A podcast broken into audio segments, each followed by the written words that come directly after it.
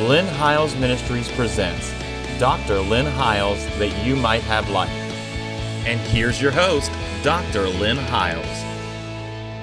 Once again, I want to thank you for joining us again on this week's program. And uh, we continue to unfold uh, probably one of the most difficult books of the Bible. By admission, it is probably one of the difficult, most difficult books of the Bible to unravel because it takes so many pieces to unpack this. What we are doing in our uh, approach to it is we are comparing spiritual things with spiritual things. I believe that the things that we are teaching agree with the law and the prophets. We are not taking our views of interpretation from CNN or from USA Today. We are drawing them directly from either prophetic word that was given in the Old Covenant uh, or prophetic word that Jesus himself gave or scriptures and we are our hermeneutic or our principle of interpretation is to compare spiritual things with spiritual things. I trust you've been following us. Uh, for the last couple of weeks, we've been talking about the fifth chapter of Book of Revelation. We are 40 some programs into teaching this book of Re- Revelation, and uh, uh, you can go back if you'd like into uh, our archives.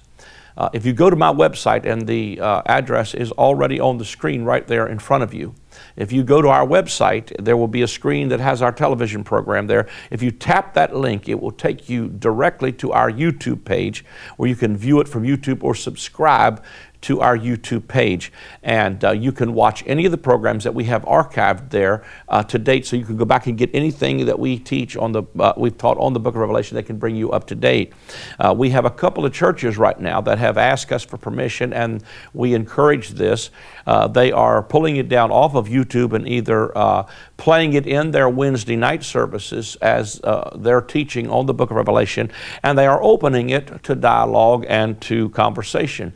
Uh, I, I, I say with all humility, this book, I respect other people and their scholarly approaches to this and, uh, and even other views. I, re- I respect uh, the men and women of God that I believe are men and women of God who have different views than I do.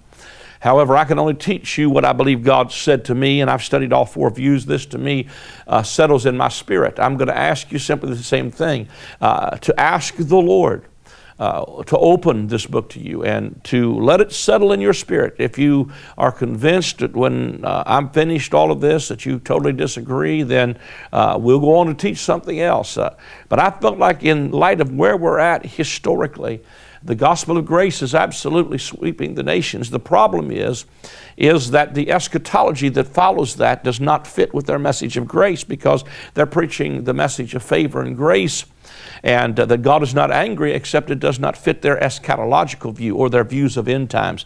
Uh, but we're trying to show you that much of the stuff that, uh, uh, that people believe is coming of the wrath of God is not coming at all. It was during the days of the apostles because they were talking about a coming a judgment that would occur at 70 AD, but that would be the uh, one of the things that I see, especially in the book of Revelation, God would say, In them is filled up the wrath of God. These are the last plagues. So uh, they, they were God keeping his end of the covenant bargain to what he promised apostate Israel if they would not follow the words of the statutes of this book, and especially when he told them when they delivered them from Egyptian bondage and slavery.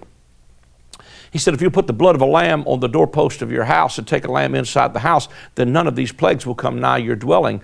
One more time, he offers to uh, the Jews and this. Uh, this, this, this Israel as a nation, a people, he offers the real Lamb of God.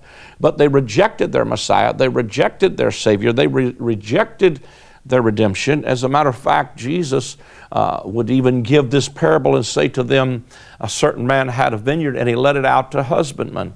And then he would send his servants to see how the vineyard was doing. He sent prophets, and he said some of them they stoned, others they mishandled, some they imprisoned.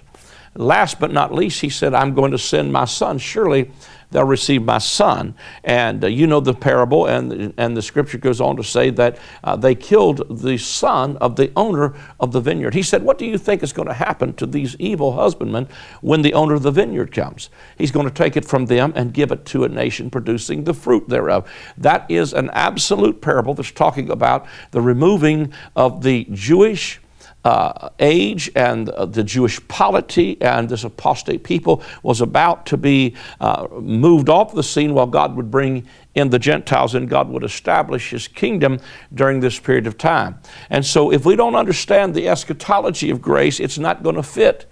Uh, we're, we're, not going to have the answers when people ask us questions about some of the scriptures that have to do with wrath. Now, uh, let me just, let me just uh, uh, read the, the text again in, in the fifth chapter of the book of Revelation. He said, I saw on the right hand of him that sat on the throne a book written within and on the backside, sealed with seven seals. And I saw a strong angel proclaiming with a loud voice, Who's worthy to open the book, to loose the seals thereof? And no man in heaven, nor in earth, neither under the earth, was able to open the book, neither to look thereon. And I wept much because no man was found worthy to open to read the book, neither to look thereon.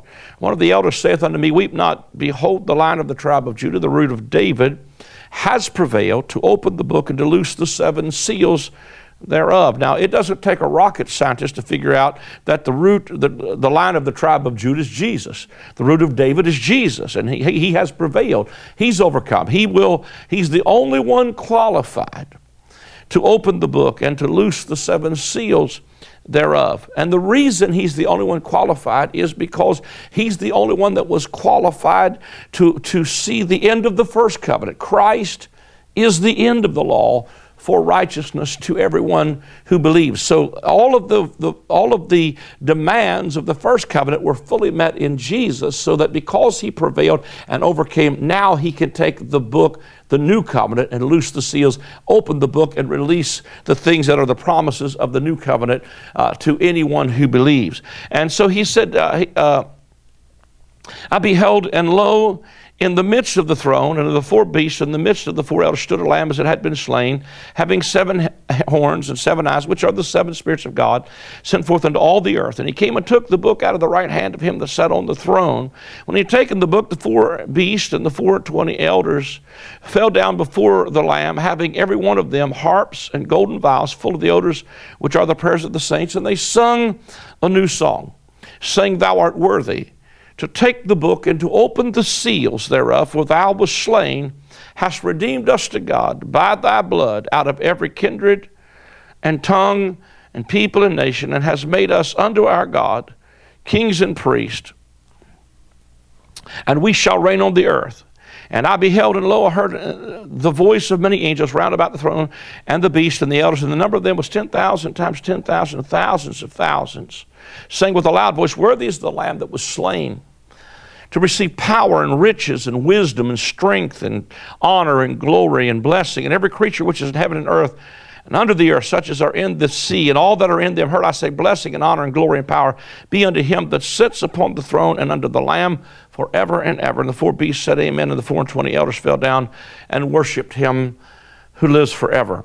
Let me just read you a few things from my notes that kind of capsulize it, and we'll springboard from this. I put in my notes, is it possible, especially since uh, the seals being removed is a, uh, a word that means to, to dissolve or to destroy or to melt or to put off, to melt off these seals. They were like a wax signet.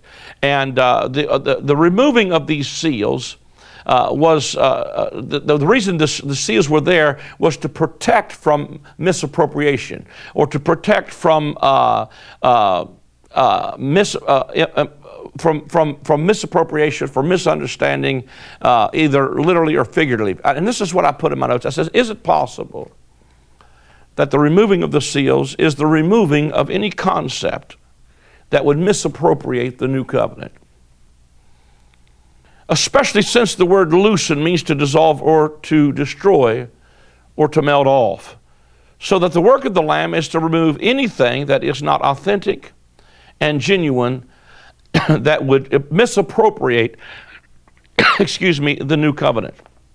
Now, uh, in chapter 5, there are 24 elders that are seated on 24 thrones. In the Old Testament, King David instituted 24 courses of priests. In 1 Chronicles chapter 24 is where that's at, as well as 24 divisions of singers in the temple in 1 Chronicles 25. They simply are a king priest ministry that are wearing crowns. They are a royal priesthood and they are a holy nation. This throne represents the king and his kingdom.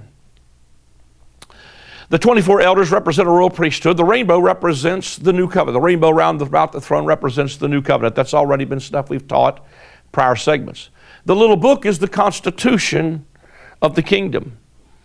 The only one found worthy to open this book was a slain lamb. This lamb is in the midst of the throne and the 24 elders. He is the center of the new covenant. He is the center focal centerpiece of all new covenant truth. If it does not flow through a slain lamb, it is not the gospel. This lamb is in the midst of the throne of 24 elders. He's the center of the new covenant. Only the revelation of the finished work can remove or loose or destroy or dissolve or melt off anything that is not authentic or genuine. There are many things in our thinking that must be dissolved and melted away in order for us to receive the blessing of the new covenant. Please note that the Apostle Peter said the elements will melt, and seeing these things shall be dissolved. Uh, what manner of persons ought you to be? Only a revelation of the Lamb in the midst can redeem us from the following curses of this book. There are specific things that these living creatures want you to come and see. The curses that follow in this book are a result of not applying the blood of the Lamb at the doorpost of your house. Rebellious Israel failed to do this, and they were about to receive the judgments promised in this book under the law. Uh, because they were still, God, because they did not receive uh, their redemption from this coming wrath. I believe when Romans 5 said we are saved from wrath, it was a coming wrath of the old covenant that God had promised to the people of Israel. And because they refused to put the blood on the doorpost of their house, God was obligated to keep his end of the covenant bargain because they were not approaching then a mercy seat, they were approaching a judgment seat. I, I, think that it was so important that Jesus would stand in Matthew 23 and say, Oh, Jerusalem, Jerusalem, and you that killed the prophets, how often I would have gathered you under my feathers as a hen doth gather her chicks, but you would not, therefore your house is left to you desolate. The only place God has feathers is the wings of the cherubim that are on the mercy seat. He said, I wanted to give you mercy, but you would not. Therefore, your house is left to you desolate.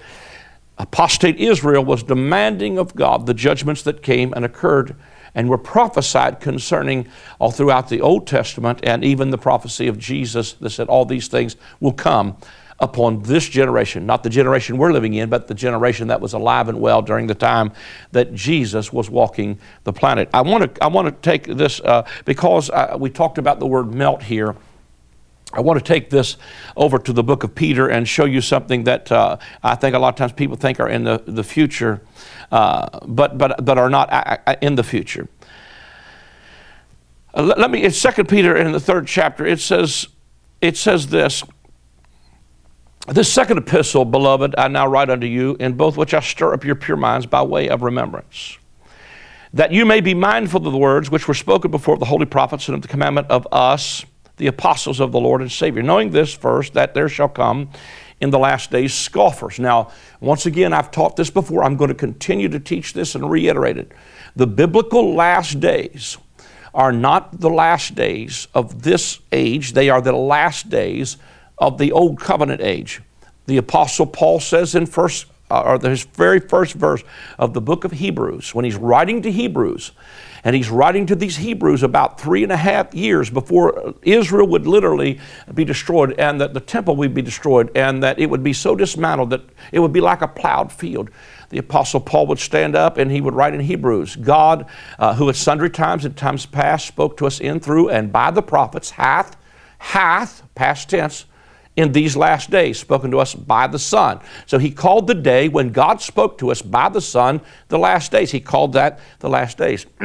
Excuse me. The Apostle Peter in Acts chapter 2, when the Holy Ghost was poured out, he got up, he said, This is that which was spoken by the prophet Joel that in the last days. So Peter was saying that what Joel prophesied was coming was now occurring in Acts chapter 2 when God would pour out his Spirit on all flesh, and your sons and your daughters would prophesy, your old men would dream dreams, and the Apostle Peter called his day the last days. And then you have the Apostle John in one of his epistles. He said, Little children, we know that it is the last time because Antichrist is already on the scene. And there are so many scriptures just like that. Now, John didn't say we think it is, we suppose it is. He said we know that it is the last time. Now, if these apostles were deceived about what the last days were, then what else are they deceived about? Somebody said, well, they had to believe they were living in the last days, but they were really not living in the last days. Well, then what else were they wrong about? You know, I believe that they were living in the last days. It's just that we've got to readjust our thinking to realize that maybe they weren't talking about the last days that we think is last days. They were talking about the last days that would occur during that period, an epic in human history. It would be the appointed time of the end that Habakkuk said that the vision would come and it would speak and not tarry. Uh, you know, he said, though it, though it tarry, wait for it, for it will come and it will not tarry. The writer of the book of Hebrews calls the it and him. He said, for yet a little while, and he that sh- will come, will come and will not tarry. And he goes on to quote the book of Habakkuk. Well, we know that that's exactly what occurred in 70 AD, is him that was to come would come and not tarry because it was the appointed time of the end. The appointed time of the end of what? Not a global situation, the appointed time of the end of the uh, Jewish uh, age and the, the, uh, the law of the Mosaic system. Now, let me, let me show you again that this is from the book of Second Peter. He said, This second epistle, beloved, I write unto you, that which I stir up your pure minds by way of remembrance, that you be mindful of the words that were spoken by the holy prophets and the command of the Lord Jesus, knowing this, that the last days scoffers would come, walking after their own lust, saying, Where's the promise of his coming? Since the fathers fell asleep, all things continue as they were from the beginning. Now they're scoffing because they're saying it don't look like there's any change. You all preach a new covenant, but it doesn't seem like there's any change.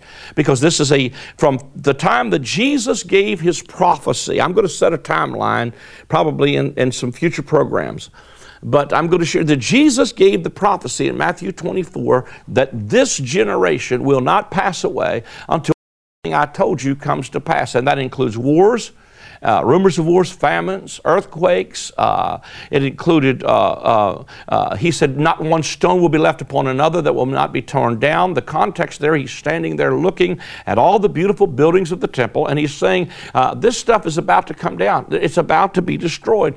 And he was saying to them that here in the book of Peter, they're scoffing saying, It don't look like anything has changed since the fathers fell asleep.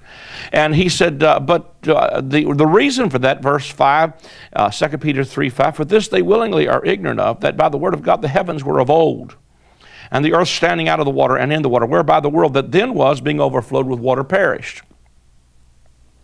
But the heavens and the earth, which are now, by the same word, are kept in store, reserved unto fire against the day of judgment and perdition of ungodly men. But beloved, be not ignorant of this one thing that one day is with the Lord as a thousand years, and a thousand years is one day. The Lord is not slack concerning his promise, as some men count slackness, but is long suffering toward us, not willing that any should perish, but that all should come to repentance. But the day of the Lord will come as a thief in the night, in which the heavens shall pass away with a great noise, and the elements shall melt with a fervent heat. The earth also and the works that are therein shall be burned up. Sing then that all these things shall be dissolved, what manner of persons ought you to be in all holy conversation and godliness, looking for and hasting, note this, and hasting the coming of the day of God, wherein the heavens, being on fire, shall be dissolved, and the elements shall melt with a fervent heat. Nevertheless, we, according to his promise, look for a new heavens and a new earth, wherein dwells righteousness. Wherefore, beloved, seeing that ye look for such things, be diligent to be found of him in peace, without spot and blameless, and account that the long suffering of our Lord is salvation, even as our beloved Paul also, according to the wisdom wisdom have given him hath written unto you. Now, let me just say to you that what I believe the Apostle Peter is talking about is he is talking to people again who are contemporaries in his day. This has to have relevance to people that Peter is writing to. They are 30 some years into the prophecy that Jesus gave concerning the destruction of the temple and the removing of the Jewish age. As a matter of fact, uh, he's prophesying concerning some of these things. He told them that not one stone would be left upon another, that Jerusalem would literally be burnt to the ground. What we don't understand is because we look at these terms and we see things like uh, the heavens and the earth will pass away with a great noise. What we don't understand understand is that the Jewish people viewed their tabernacle as the location where God would meet with them. So they viewed it as their heaven and their earth. They, they, they viewed that Jewish uh, period and that uh, exclusive relationship they had with God as being exclusive to them. But what God was saying to them through the Apostle Peter is that the elements are about to melt with a fervent heat. Now, let me tell you that you could take this word elements, and it is the Greek word stoicheion and is used to describe the law of Moses in uh, the, I believe it is the uh, third or fourth, I believe it's the fourth chapter of the book of Galatians, where he says, he said, uh, uh, he tells them, How turn you, now, this is the book of Colossians where he says this.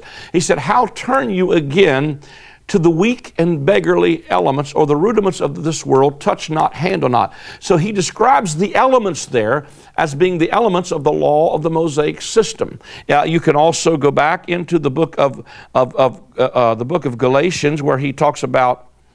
Uh, uh, and uh, let, me, let me just let me just look it up for you here real quick. Galatians, the fourth chapter, and he says, uh, he says, Now I say that the heir, as long as he is a child, differs nothing from a servant, though he be Lord of all, but is under tutors and governors until the time appointed of the Father.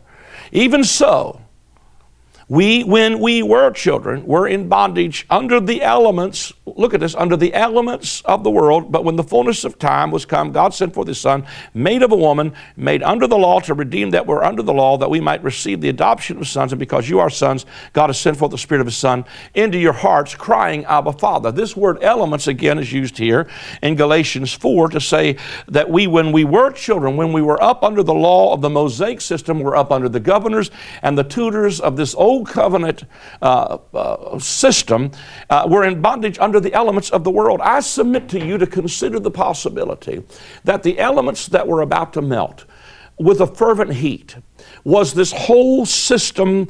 Uh, God was about to remove a whole religious, spiritual system and give birth to another one. An old heaven and an old earth was about to pass away, and a new heaven and a new earth was about to come on the scene. An old temple was about to pass, and the Jews called their temple and their system their heaven and their earth. In the mind of the Jewish man, the heaven and the earth had to deal with their temple. But there was about to come on the scene a new temple which we are a part of. An old man was about to be swallowed up, and a new man was about to give birth. An old Jerusalem was about to be destroyed and burnt to the ground, and God was about to give birth to a new Jerusalem. An old covenant was about to pass away, and a new covenant was about to come on the scene. And everything that had to do with all of that old stuff was about to pass off of the scene, and it was going to pass with a great noise. It was going to be literally melted with a fervent heat so that they could not go back to Judaism if they would have wanted to. I believe that the admonition in the book of Hebrews, when the Apostle Paul says to Hebrews, who were crossing over out of an old covenant into a new covenant, he says to them, If you sin willfully, once you've been enlightened and you've tasted the power of the age to come, he said, If you sin willfully, there remains no more sacrifice for sin, but a certain fearful looking for a fire indignation which shall devour its enemies. Can I tell you that when he's saying to them, If you sin willfully once you've been enlightened, that doesn't mean you sin since you've been saved. If that's the case, probably nobody listening to me is going to make it in. I mean, you used to teach if you sin willfully, once you've been enlightened, uh, then there remains no more sacrifice for sin. There are people in insane asylums today because they think they blasphemed the Holy Ghost or committed the unpardonable sin. That's not what that's talking about at all. Because every one of us, from I'm thinking to myself, when I first heard that ever taught, I thought, boy, sh- I sure wished I wouldn't have get, got saved at 16 then because my chances of making it in are really slim because I, since I've been saved, not only me, but probably everybody listening to the sound of my voice has sinned. And you not only sinned, but you sinned willfully, you plotted it, you planned it, and you carried it out. So if that's the case, none of us are going to make it. But what he's saying to them is if you sin willfully, in other words, if you go back to Judaism and you offer a blood sacrifice and you go back to that temple and you offer the blood of bulls and goats on some altar, you are trampling underfoot the blood of Jesus. What you're saying is the blood of Jesus was not enough to purge your sin, and you're going to have to walk back over the blood of Jesus and trample it underfoot to say that the blood of a bull or a goat is what's going to save you and redeem you. And what he says to them is uh, in the book of Hebrews, we are not of them who draw back unto perdition, but unto them who believe to the saving of the soul. And he was saying to them that if you go back and you willfully miss the mark of this new covenant and you go back to Judaism, there remains no more sacrifice for sin. There's not another sacrifice coming. And then he says, A certain fear for looking for a fiery indignation which shall devour its enemies was the fire that came in 70 AD that destroyed this system. And anybody who went back to Judaism and anybody who went back to animal sacrifice, uh, you know, was absolutely walking over the blood of Jesus and counting the blood of the covenant as an unholy thing.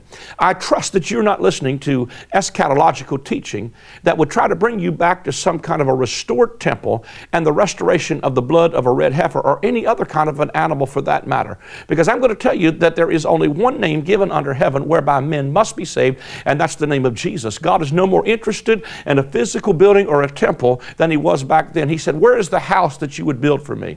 Seeing the heaven is my throne and the earth is my footstool. God has moved into a temple in this hour in the new covenant that's not made with hands, it's made out of lively stones that are fitly framed together. And that old Jewish polity was moved away with a great noise and it melted with a fervent heat. If it has not been, then we are teaching wrong from Matthew chapter 5, where it said, Heaven and earth, not one jot or one tittle of the law will pass until all be fulfilled. And then he says, Heaven and earth will pass away, but my word will not pass away. I came to tell you that Jesus fulfilled every last jot, every last tittle, and that the heavens and the earth of old have passed away, and we are standing in a new heaven and a new earth wherein dwells righteousness, the gift of righteousness, and the abundance of grace. I'm telling you, we are standing in a day when the righteousness that gives us the right to reign as kings and priests belongs to us. And I, am thankful for that. I'm telling you that uh, the elements have melted. These things are not a nuclear exchange or a holocaust somewhere in our future. That ought to be good news to somebody. But there's stuff that occurred, the removing of this first covenant. And they, it's so powerfully important to me because if this first if this first covenant was not removed, we are still in our sin. I'm out of time. I wish we had some more time on this segment. God bless you. Thank you for joining us today. Take a moment to write to us, sow seed into the ministry. If you appreciate what we're saying, get behind what you're saying. As you could tell, we're probably saying some things that are different than others, and we need your support to continue to say it. If you like what you're hearing, get behind us. Don't just sit on the couch and watch and say somebody else will do it. I believe God will lay it on your heart to do it. Obey God today. Call the number on the screen. Go to our website. We can receive your gift via credit card. You can simply go to our website and give a gift or an offering offering there, or you can write to the address that will come on the screen in just a few moments. Thank you for your support. God bless you.